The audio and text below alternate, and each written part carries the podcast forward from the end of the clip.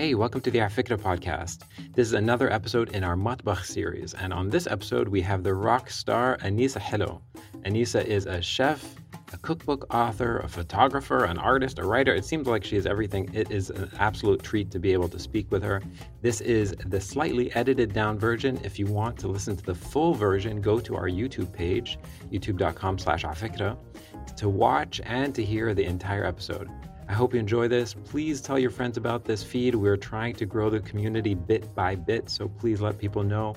And hopefully we will see you at one of the events, afikra.com slash RSVP. To hear about them, you can listen to the live recordings and chime in at the end. All right, enjoy the episode. Welcome, everybody. My name is Mikey Muhanna. I'm going to be the host of today's evening. Uh, very happy to see you all here. It is my absolute honor to welcome our special guest. Anissa Helou is a chef, food writer, journalist, broadcaster, consultant, and blogger focusing on the cuisines and culinary heritage of the Middle East, Mediterranean, and North Africa.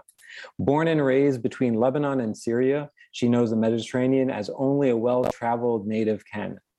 Anisa is the author of numerous award winning cookbooks, including Sweet Middle East, Levant, the, Fr- the Fifth Quarter, an Offal cookbook, Modern Meze, Savory Baking from the Mediterranean, Mediterranean Street Food, Cafe Morocco, Lebanese Cuisine, and Feast, food of the Islamic world.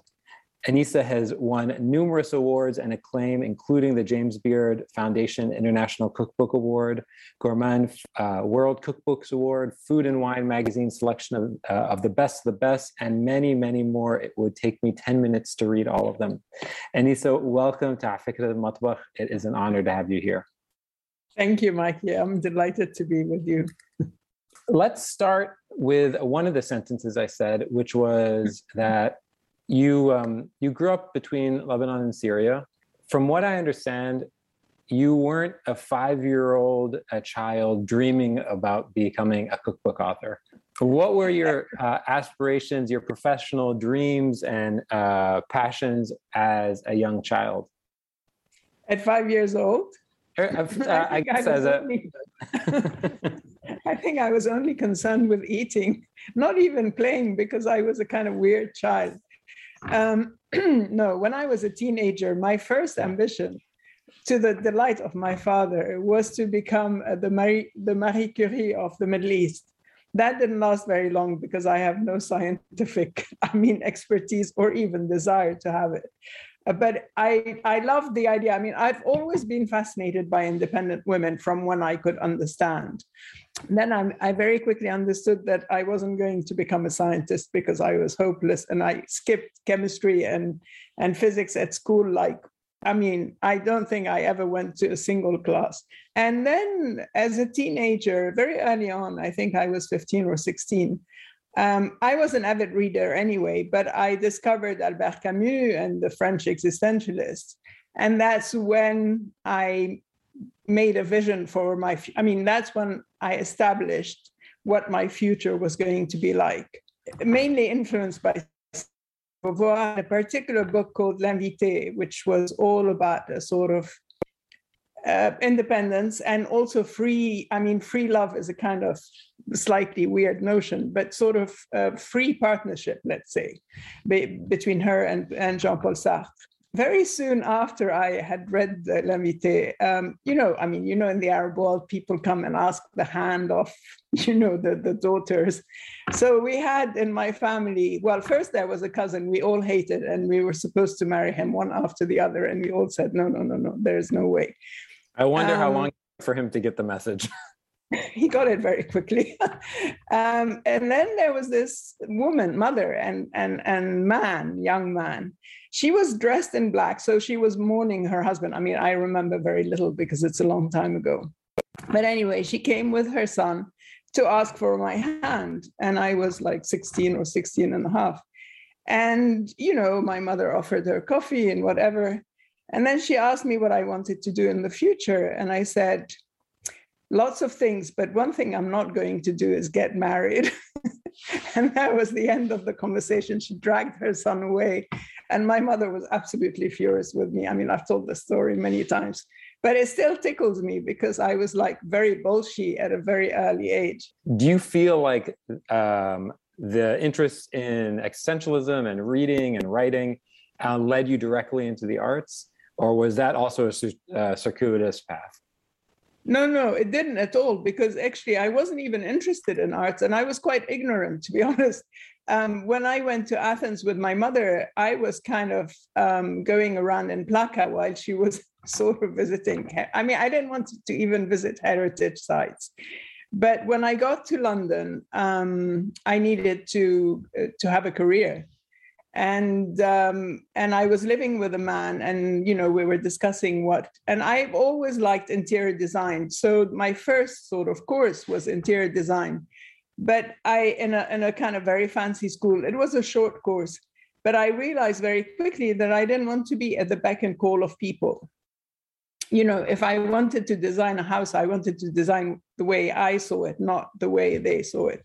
So I gave up, and then I very I met, Zaha very early on in Zaha Hadid in in one in my life in London, and we became friends instantly. And we were discussing what i should do. And she suggested the sotheby's works of art so I actually canceled a trip to India with the man I was living with to go to the interview because I was like seriously excited. And being totally ignorant, I thought I would read a book on Cézanne and another book on somebody else, prepare myself for the interview. And I, I was quite clever at kind of you know, directing the conversation to where I wanted it because I knew that my knowledge was very limited. But at one stage, the guy, uh, Derek Shrub, who ran the course, who was a great, I mean, not a very nice person, he's dead now. I shouldn't talk badly about him. I mean, he was very strict and severe, but he was a great teacher. And he asked me about Meissen. I didn't know about Meissen porcelain. And I said, who? But very quickly I realized, you know, that it was a mistake and I mean they accepted me, and that's how I started in the art world. It's funny because this is a like I feel like there's a constant thread. There's an interesting thread throughout your life, and it actually leads uh, nicely into the story of how you eventually decided to develop your first uh, cookbook, the highly acclaimed Lebanese cuisine. Um, also, walking in not knowing what you should be, not knowing what you should Absolutely. be doing, um, the the story, I think the story goes that somebody recommended uh, that that you work on this book, and that somebody was looking for uh, looking for cookbooks about the, uh, the Lebanese sort of region, Lebanon, and the Arab world. Is that right? Well, it started with a conversation. I had acquired a, a, literary agent to actually write about collecting because I was collecting um, with with limited means, and I wanted to write a book about people who kind of anticipated trends and were able to form art collections with, with little money, but very, I mean, if not important ones, very meaningful ones. Uh, but she introduced me to a Lebanese friend of hers who was an editor, Zelfa Hourani, the daughter of Cecil and, and the niece of Albert Hourani, the historian. And they were talking about cookbooks, and I was listening to them. It was the beginning of the trend. It was 1992 the Gulf War had kind of pushed me to reconsider my my career because I was getting bored with going to the Gulf, sitting around with women, trying to sell art. So they were talking about cookbooks, and I've always been like I've always been a gourmet, gourmand as well, uh, gourmand in my case, and and loved food and didn't like cooking because I I considered it as a domestic occupation for a long time and refused to do it but it kind of as they were talking about cookbooks, I thought nobody has written a Lebanese cookbook for a, an international audience, for people who don't know it, and with an approach that was more intellectual, let's say, than just kind of recipes. And to be honest, I knew nothing about cookbooks when I threw myself as the sort of possible author of a cookbook. Um, and so Caroline, uh, my agent at the time, said that she had a publisher who was looking for somebody to write a cookbook, a Lebanese cookbook. And I said, Well, I'm your person. Zelfa said, Oh, well, why do you want to do that? Because you have Rayess, which is, I mean, ridiculous to think of Rayess as a cookbook in today's age because you know, a chicken recipe starts with take your chicken, kill it, pluck it, you know, wash it, and then whatever, do whatever you want to do with it. And so um, but Albert Hourani was very encouraging, and he actually recommended a very small cookbook that was written by a Lebanese woman and I think an English woman in the 60s, and said I should look at it and, and encourage me to do it. And but the, the, the, the thing was that I thought I could do it in three months because I just didn't consider cookbooks as any, you know, anything as, as a particular literary genre. I just thought of them as manuals. But what I what I did was once it was established that it was a possibility, and I started thinking about it seriously, I then acquired mentors. Caroline took me to the Oxford Symposium of Food and Cookery. I started talking to books, and and then and not the man I lived with because he had gone by then, but the that present the present boyfriend at the time was a very very good uh, cook and had a collection of cookbooks and was a, a, a fan of the genre. So I went to him and said, Oh, well, you know, I'm going to start writing a cookbook and you have to help me. And then I, I met other people and and then I spent a lot of time in the British Library and and I just that then when I started working on the book and realizing that it was um, it was a serious like endeavor. Yeah. I started looking at food differently, not as a hedonistic pursuit, you know, like going to markets, looking at beautiful produce, producing, you know, great dishes, enjoying, you know, restaurants, etc. But as basically, I mean, you know, gradually, food is culture. And that's how it started. So there is a great story that you've told about going to your mom and basically saying, "Okay, I gotta, I gotta uh, take all these recipes down." Um, and her basically saying why why would you need to write all this stuff? Why the over over precision? Why are you asking about every single thing? And you basically re- retorting that this is not for me this is not for you this is not for my neighbor this is for people who may not even have tried this stuff. So my question is what did your mom think about the final product um my mother is never too complimentary, so she would never say this is a great book. But I think she was impressed because what I what we spent months bickering about measurements and how you know to i mean she wrote all the recipes in arabic by the way uh, but you know her measurements was like handful coffee cup whatever and always at the end cook until done which was like so irritating. Yeah. My um, favorite my favorite uh, qualifier is put your finger in for 10 seconds. If you can leave it for 10 seconds then it's not done. Actually this works by the way not for the yogurt.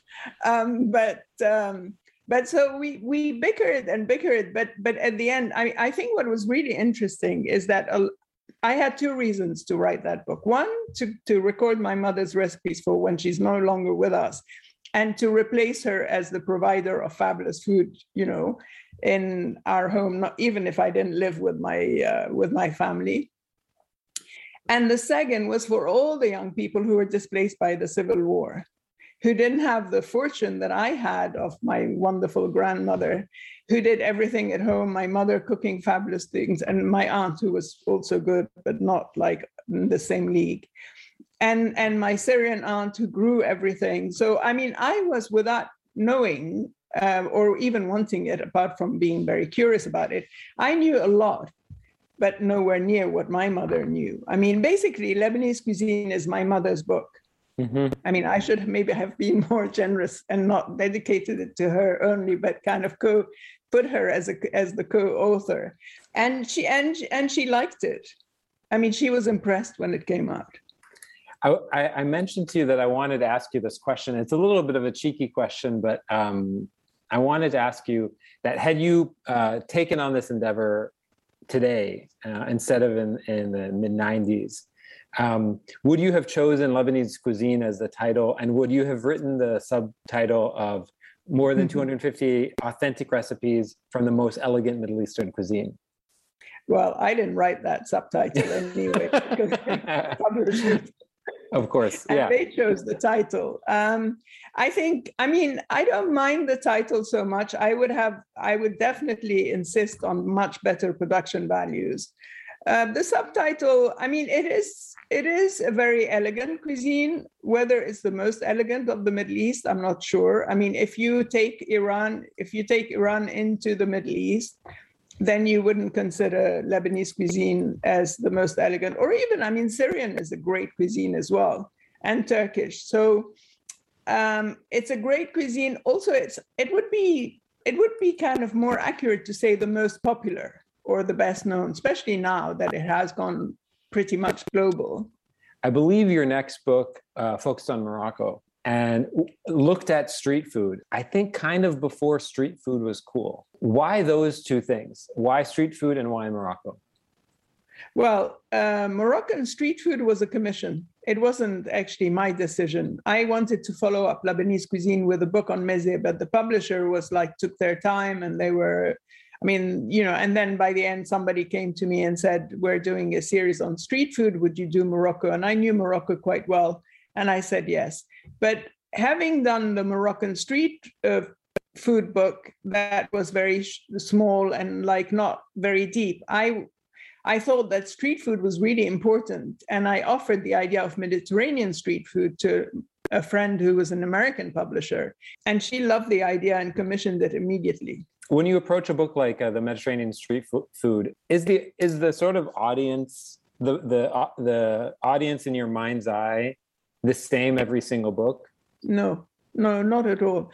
I think I, I actually don't really think about the audience. I thought about the audience for Lebanese uh, cuisine because because I was like much more focused about it was something it wasn't a career it was something that i wanted to do i mean when i wrote mm-hmm. lebanese cuisine i wasn't thinking about becoming a cookbook writer i became a cookbook writer because it was very well received and i enjoyed the work and and and i thought it was you know a fun a kind of fun switch uh, career switch that also suited my personality from the point of view that i'm very curious i love traveling and traveling for food opens so many more doors than traveling for art. I mean, and you're at it on a different level. I mean, in art, you're kind of in sort of exclusive societies and and basically out of the real world in a way. Whereas food, you know, I start talking to taxi drivers or to people yeah. in the market or to cook or whatever, and and it makes life, tra- I mean, traveling much more fun. Okay, I'm going to jump to um, one of your most recent projects, Feast, which was uh, received an enormous amount of acclaim. What about and the idea? Let me read it for those of you who are listening to the podcast and can't uh, see the screen. The the full title is Feast: Food of the Islamic World. Uh, what about this book surprised you? Well, first the geography that it hadn't changed so much. The arc of the Islamic world is more or less the same as during the empires so that was very surprising. Also, what was surprising is that was how many different versions of biryani there are. You know, I mean, when you write a cookbook on the whole, you're learning a lot. You know, you know a lot, but you're also learning a lot because you start researching and you find out a lot more on the subject you're, you know, you're researching than than you what you had started with. So there are lots of things, and the breads. I mean, so many different breads everywhere kind of en- enlightened um, moments where I found out a lot more about things that I thought I knew a fair amount about. Okay. Um, let's get to, you know, in each one of these matbakh interviews that we do, we ask the chef or the guest to pick a single ingredient, uh, technique, or dish, and you've chosen mincemeat or kibbeh. Why did you choose that? Well, I mean, I'm totally in between. I mean, like I'm half Western, half Middle Eastern now, you know, or Lebanese Syrian. And what struck me about mincemeat is like in England or in America or, or let's say in the West on the whole, it's considered as a cheap cut and they buy it ready minced. Whereas for us, like you would never dream of going to the butcher and say, give me half a kilo of mincemeat. You'd say, I want this cut. I want you to trim it, take the fat off, uh, of course, take it off the bone and then mince it for me once, twice, or three times. And then people like my mother would never call the butcher and say, I want half a kilo of kafta. She will go to the butcher and with like laser eyes watch what he's doing and what he's giving her.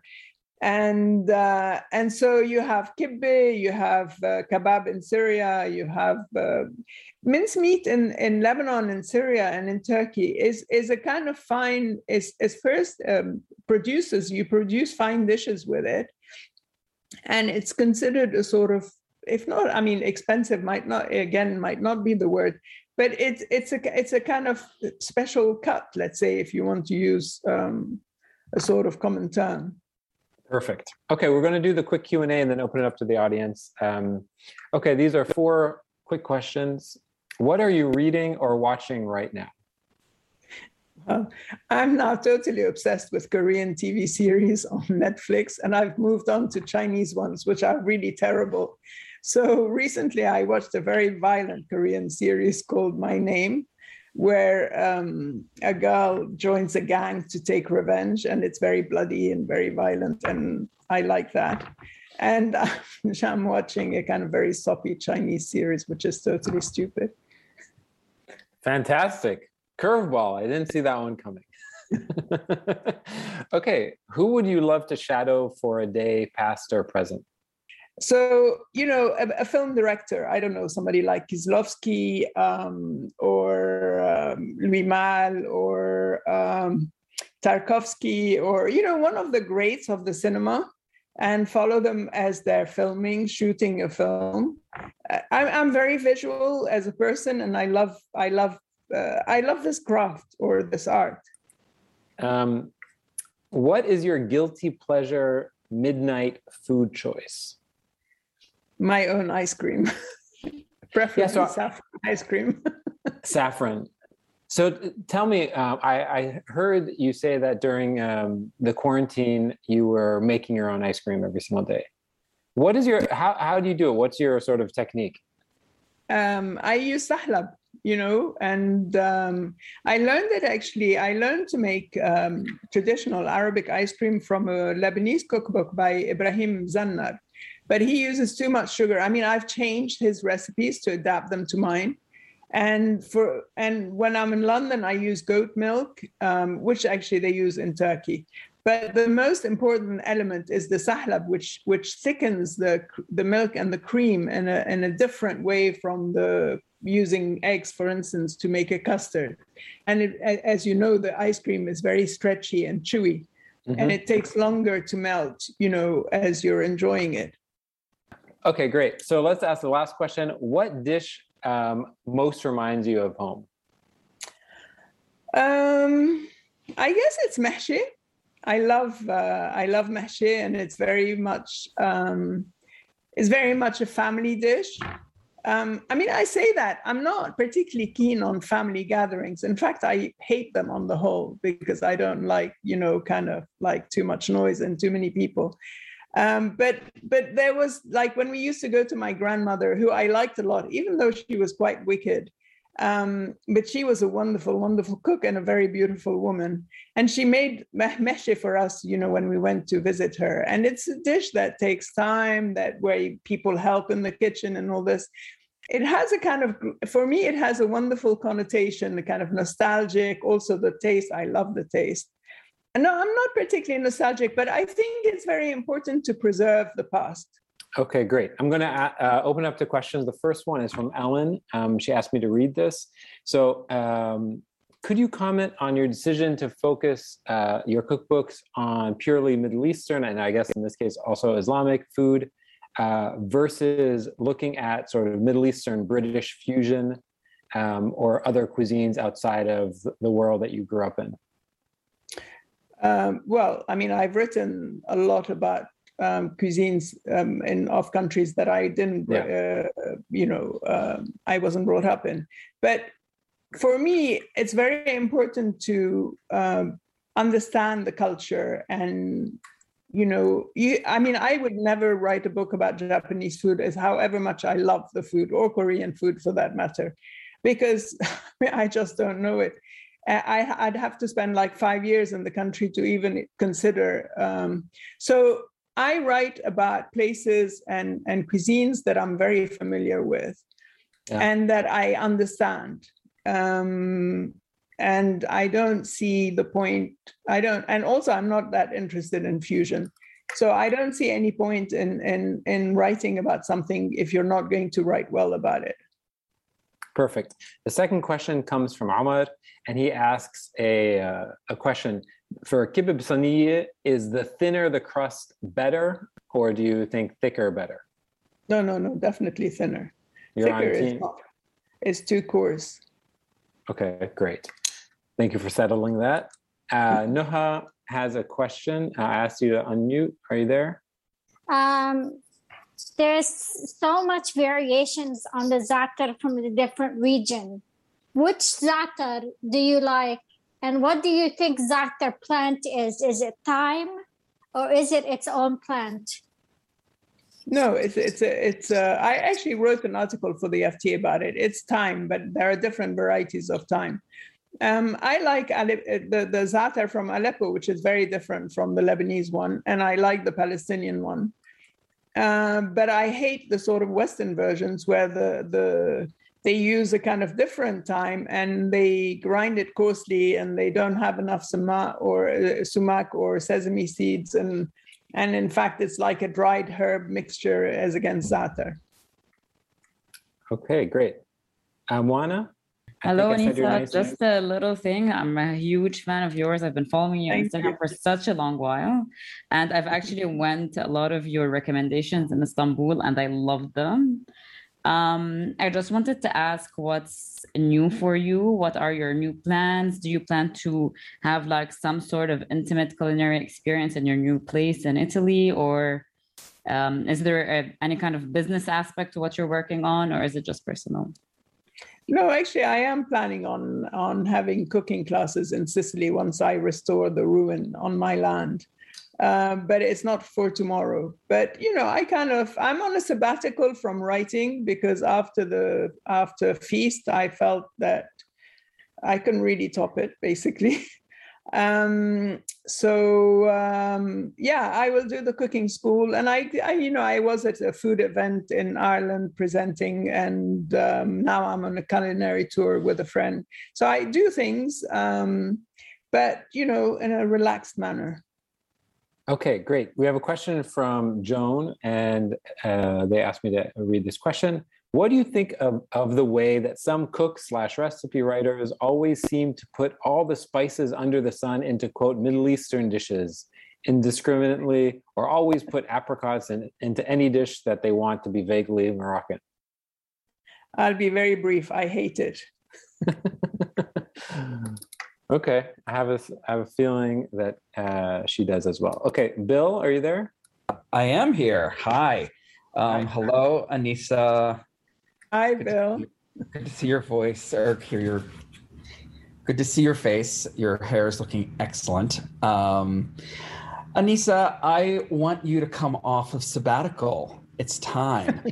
what aspects of Lebanese and Syrian culinary culture do you think remains missing from cookbooks and culinary writing? And would you in- consider including this in an update to your Lebanese cuisine? I think focusing on the regional variation. I mean, when you think of how small the Lebanon is and how different the food in the south is from, you know, let's say Beirut, or even if you go to Tripoli and you have, I think that would be very interesting. If I do revise Lebanese cuisine, I will definitely spend time in Lebanon and, and focus on the regional variations. Um, well, thank you everybody for joining. Anissa, this was a real pleasure to have you. It's a thrill to be able to speak to somebody who's done such incredible work for so long. So thanks so much. My pleasure. Thank you. And thanks everybody for kind of joining. All right, everybody. Enjoy your evening or day wherever you are, and we will talk soon. Bye. Bye.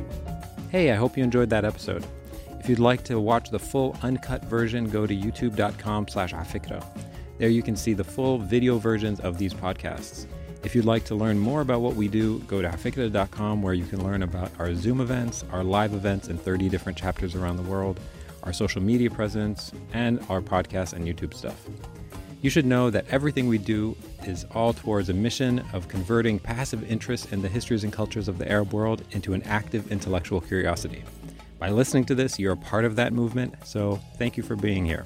If you'd like to support our work, go to afikra.com slash support and join the hundreds of people around the world who make this work possible. Thanks.